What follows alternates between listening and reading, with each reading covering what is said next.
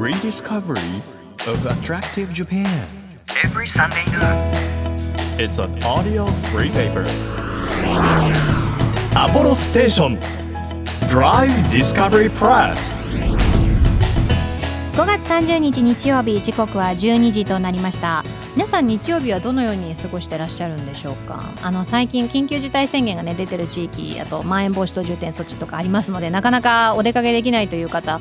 私のあのお家での過ごし方のレパートリーは洗濯をするか海外ドラマを見るかあとはお取り寄せした冷凍食品を食べるっていうもうこの3つしか選択肢がないんですよね基本的に。あのより豊かにしたいということでズボラな私でもハマることができるっていう有意義なの過ごし方をぜひ教えていただきたいなというふうに思います。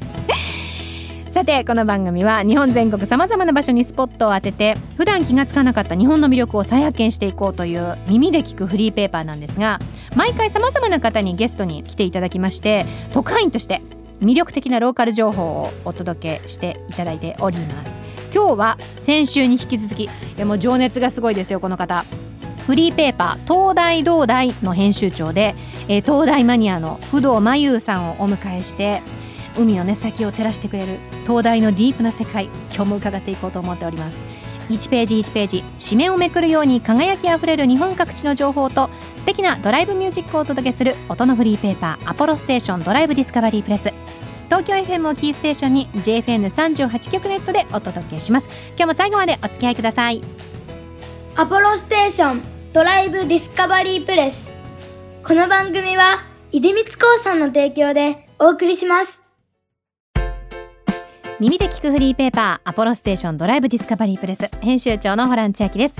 今日もですね先週に引き続き東大マニアで東大東大というフリーペーパーの編集長をされている不動真由さんをゲストにお迎えします。不動さん今日もどうぞよろしくお願いいたしよろます。しくお願いします。先週ねちょっと聞き逃しちゃった方も含めてなんですけれども改めて、はい。東大もう海の先に立っているあの光を放ってくれている東大の魅力についてはい。伺いたいんですけれども、はい。どんなところにまず興味を持ってもらいたいなっていう思いがありますか？やはり東大って日本の近代化を支えた存在なんですね。はいえー日本で一番最初に東大がまあ点灯し始めたのが明治2年のことです。着工したのがまあ明治元年とかなんですけども、東大が建てられることで海外から船が港に入ってこれるようになって、うん。日本中の各地で開港して、はい。日本がまた新たな文化に触れたっていうことになるので、で東大があるからその土地が潤うというか、はい例えば横浜とか神戸とか港町ってやはり独特の文化のを持ってますよね。はいでそこにやはりあの文化が入ってくるというのは必ず東大があってのことなので、はいぜひそのお近くにとか自分の地元の東大がある方にとってはこの東大がその私たちの町にでおじいちゃんとかおばあちゃんとかにどんな影響を与えた東大なんだろうっていうふうに興味を持ってもらえるとあまた全然ね見え方が変わってくるんじゃないかなと思うんですね。はあ。え今の形になったのは私たちがこう日々東大だというふうに思って見てる、あの形になったのは、うんうんどれくらいになってからなんですか？そうですね。でもまあ昔の東大も基本的には塔の形を姿をしはい、てい。て、その上で、まあ、今は電球電気ですけども、うんうん。昔は火を起こしてはい、で昔は松明だったりするその光をピカピカに磨いた大理石とかで、えーなるべく前方に送るように反射させたりして、そうなんはい、ですね、そのようにして光を遠くまで届けていたようですね。いや本当にいろんな試行錯誤をして、あこれの方が遠くに届くんじゃないか、うんうん。こっちの方がいいんじゃないかっていう、うん。知恵と技術の塊ですね。そうなんです。は日本もあの先ほど明治からって言ったんですが、はい。実は日本式の灯台というのはうんうん。江戸時代からありまして、あ、はい、まさに北前船とかがそういう光を求めていたからなと思うんですけども、うん。日本式の灯台っていうのは例えばあの神社仏閣などにも灯籠がありますよね、はいはい。石灯籠とか。まさにああいうところで火を起こしていたりとか。あちょっと日本風の小屋の中で障子紙の中で灯芯を燃やしてーはいでそれの番をする人たちが交代で村の人たちでいたりなんかして光を出していたとか。はい、日本各地にもその灯明台って呼ぶんですけどね、はい。灯明台とかうん、って呼ぶことが多いかな。が今でも残っている場所はいっぱいあります。ああそうなんですね、はい。やっぱりあのそれを管理してる人がいないと、まあ、火事になったりとか、うん。火が消えてしまっても困るし、そうです。もう大事な生命線というか、うんその地をそうなんです。発展させるための、うん。そんな明かりになってたんですね。そうなんですだから必ずその守る人っていうのは必要でした、なぜならばやっぱりそこを目印として後悔するのでいつもついているものがついてないっていうのが一番危ないんですよ。確かにどこにいるんだどこにいるんだって自分たちなりますね。そうなんですそうなんですなので、まあ、今はねなかなか東大森という言葉は、ねはい。あのお子さんとかは全くわからないかもしれないんですけど、えーそういった東大森の人たちがはい。守ってくださっていたという歴史があって、で私も運よくそうやって東大森をしてましたっていう最後の代の方たちにお会いしてお話を伺うことができたりして、うんでもその方たちももう本当におじいちゃまたちなんですね。はいまあ、ゆうちゃんがそんなに東大を好きだったら何でも教えてあげるけどぜひねこれをね他の代の人たちにも教え伝えてねなんて言われてはいこれはなるべく多くの人に伝えていきたいなと思っているところなんですけどね。そういった部分があの不動さんがはい作ってらっしゃる東大東大というフリーペーパーの中にも語られたりすることもあるわけですか？はいそうです東大森のインタビューを掲載したこともあります。はい一番印象的だったエピソードってありますか？はい昔そのやはり東大を管理していたんですけども、うんうん急にそのレンズとその光を発する部分の調子が悪くなってうんうん。しまって、はい。でなかなかすぐに復旧もできなかったので、えーまあ、光はついたらしいんですけどレンズが回転しなくなってしまったそうなんですね。うんうんそうするともう一定の方向にしか光がいかないのでそうすると困ってしまうんですよ。はい。それでじゃあレンズを回そうって言って一晩中手で回して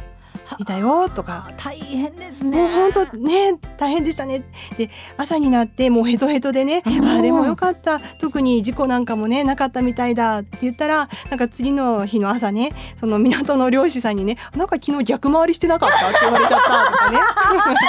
そうか回り方、もう皆さんあれなんか違うって気づくんですね。そうそう日。々毎日見てるから。うんうん、とかだからえこんなドジな東大森は僕だけかもしれないねなんていう方もいらっしゃったりとか、まあ、そういうほのぼのするお話をあえてでもしてくださったと思うんですが、はい。でもそういうお話だけじゃなくってやはり戦争で、うんあのやはり東大って攻撃されるんです攻撃対象になるんですそうね。なんですか。はい、やはり日本のその戦艦とかの動きを止めるために攻撃対象になると東大森殉職された方もすごく多かったりとかでご家族で住み込まれていたので、はい東大森の方だけじゃなくて本当に小さな命も失われたりとか、で山火事になってしまうと今度は逃げる場所がなくって確かに。そうでももうギリギリまで光を守ってたっていうのが分かるようなことが残ってたりとかなかなかもう本当涙なしには語れないようなエピソードも、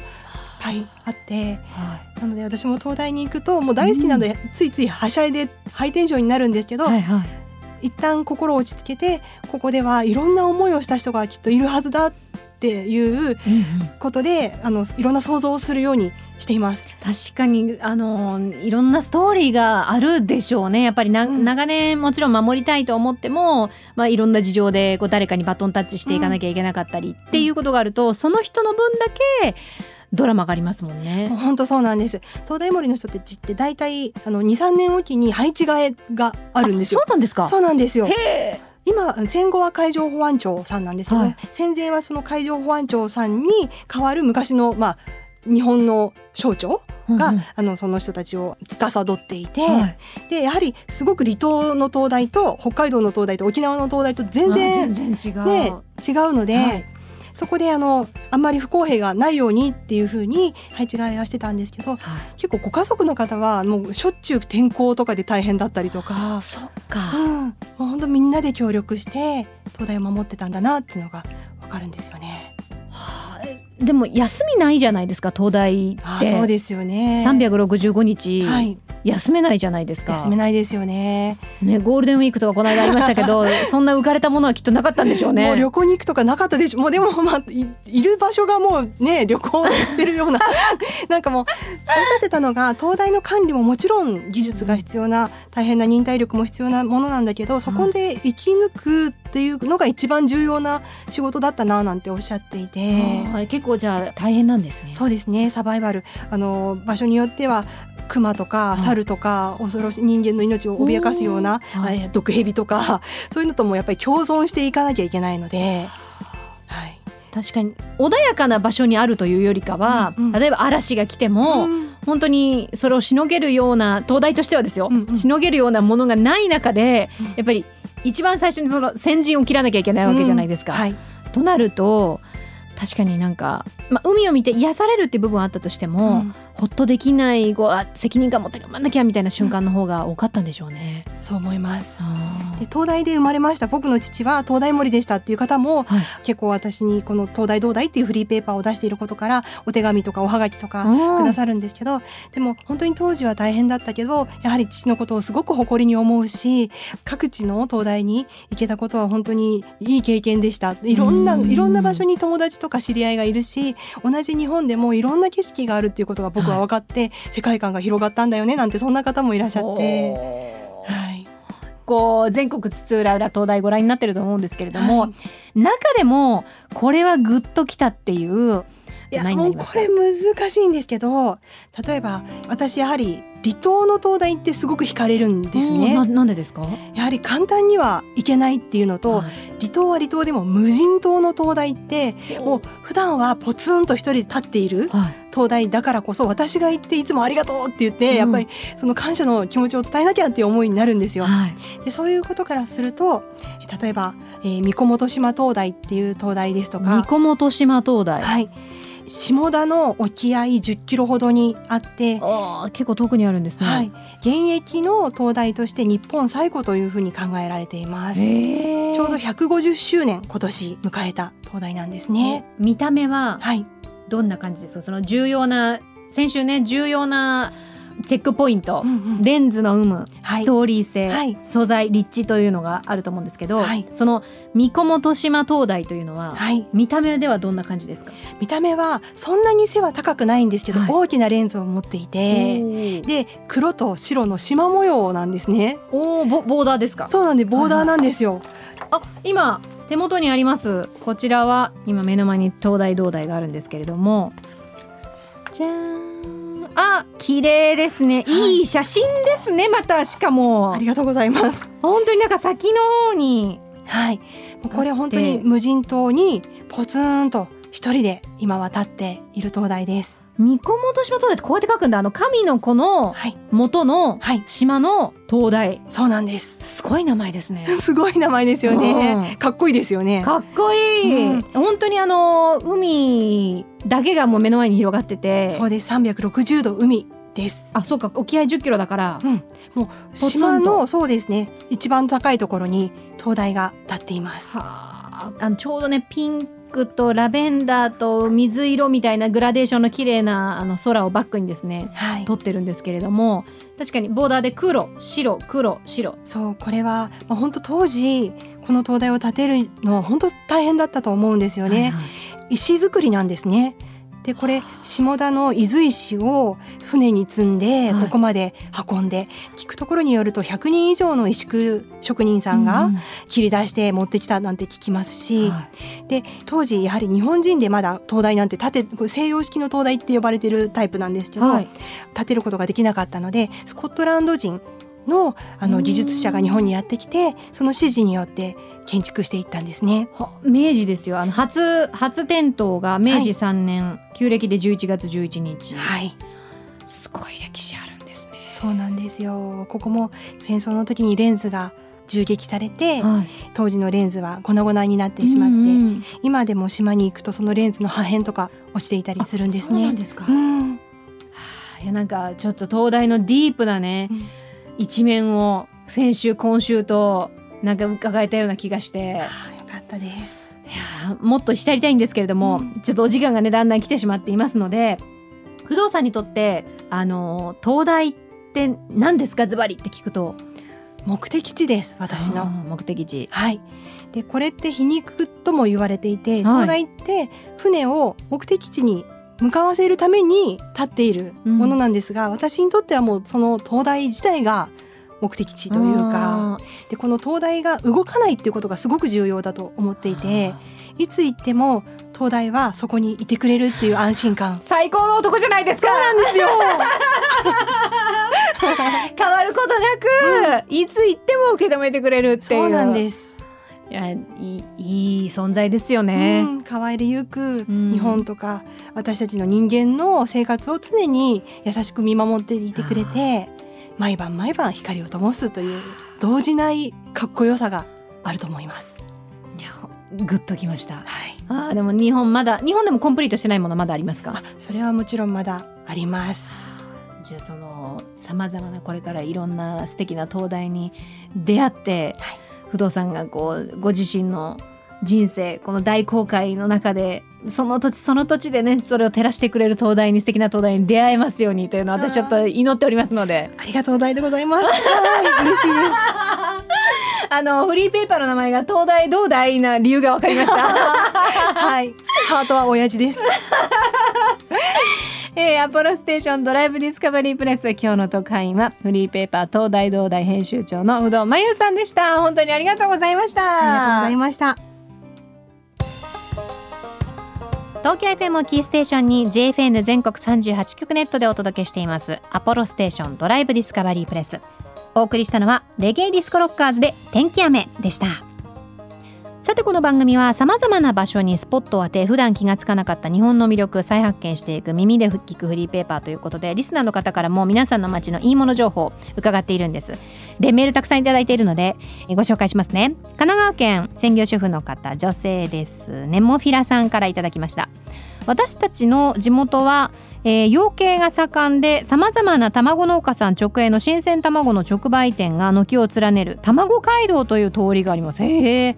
で卵の直売の他にも美味しい朝ごはんメニューや卵料理スイーツなども味わえたり開店早々に売り切れてしまうシュークリームが人気のお店もあったりしますよということでいやいいですね。卵好きなんですよ。卵かけご飯が好きなんです。もう直にその卵のうまみとか美味しさみたいなもの味わえるじゃないですか。好きです。もう一つご紹介します。え宮城県パートアルバイトの、え男性そば部長さんからです。こんにちは。これからのお出かけで私は山形県をおすすめしたいのです。特に東根市や寒河江市などです。これはね私も激しく同意します。あのさくらんぼ狩りが始まりますということで山形県のさくらんぼ本当に美味しいですよっていう風にあのメールいただいたんですがあの私もふるさと納税とかで天童市ね山形天童市東根市寒河江市はもうあのオールコンプリートしております。さくらんぼめっちゃ美味しい。そば部長さん同じ気持ちです。あのさくらんぼの写真もこう一緒に寄せていただいてるんですけれどもなんだろうね本当に一粒一粒食べ始めるとすぐ終わっちゃうんだけれどもあんなに小さな一粒にこんなにも美味しさが詰まってるのかっていう口の中でこう弾けてじわっとなるあの幸せ。今ちょっと思い出して実感しておりました。ぜひ皆さんもあの山形県のさくらんぼあの取り寄せとかもねいろんな農家さんやってますんでチェックしてみてください。こんな風にですね皆さんから町の美味しいものいい場所いろんなおすすめ情報お待ちしてますのでぜひ番組の、えー公式サイトからですね寄せられるようになってます。メッセージお待ちしています。さらに SNS でも「ハッシュタグ #DD プレス」アルファベットで「D」でカタカナで「プレス」というふうにつけて投稿していただきますと私たちの元に届きますのでぜひぜひお寄せいただければなというふうに思います。Apollo Station. Drive Discovery Press.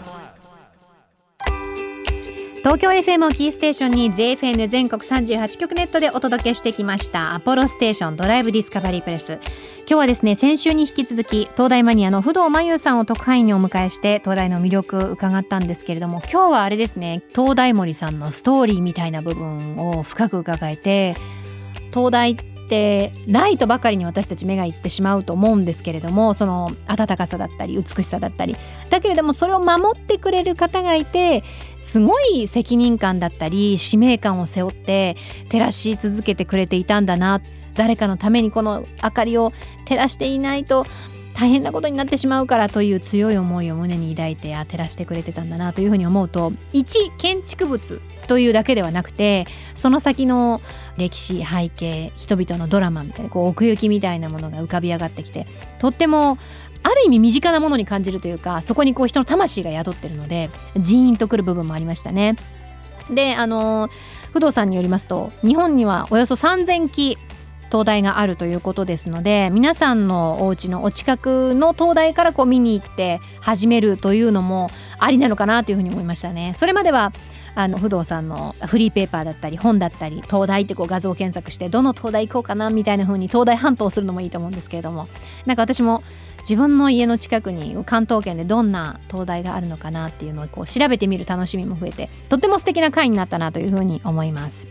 アポロステーションドライブディスカバリープレスこの番組ではリスナーの皆さんからも街のいいもの情報というのをお待ちしています。情報をお寄せくださった方の中から毎月3名様に番組セレクトのとっておきプレゼントを差し上げております。今月は四国香川の美味しいものということで一角さんの、え骨付き鳥のセットをプレゼントいたします。香川の隠れたグルメとして人気なんだそうですよ。メッセージは番組ホームページからお願いします。さらに番組では、えー、ドライブで聴いてほしい Spotify のオリジナルプレイリスト風香るプレイリストというのも配信していますので Spotify の検索からですね DD プレスというふうに検索していただければ、えー、素敵な曲が聴けると思います。日本全国さまざまな場所にスポットを当てて日本の魅力を再発見していく耳で聞くフリーペーパーアポロステーションドライブディスカバリープレス。来週もぜひお聞きいただければというふうに思います。お相手は編集長のホラン千秋でした。アポロステーションドライブディスカバリープレス。この番組は、出光興産の提供でお送りしました。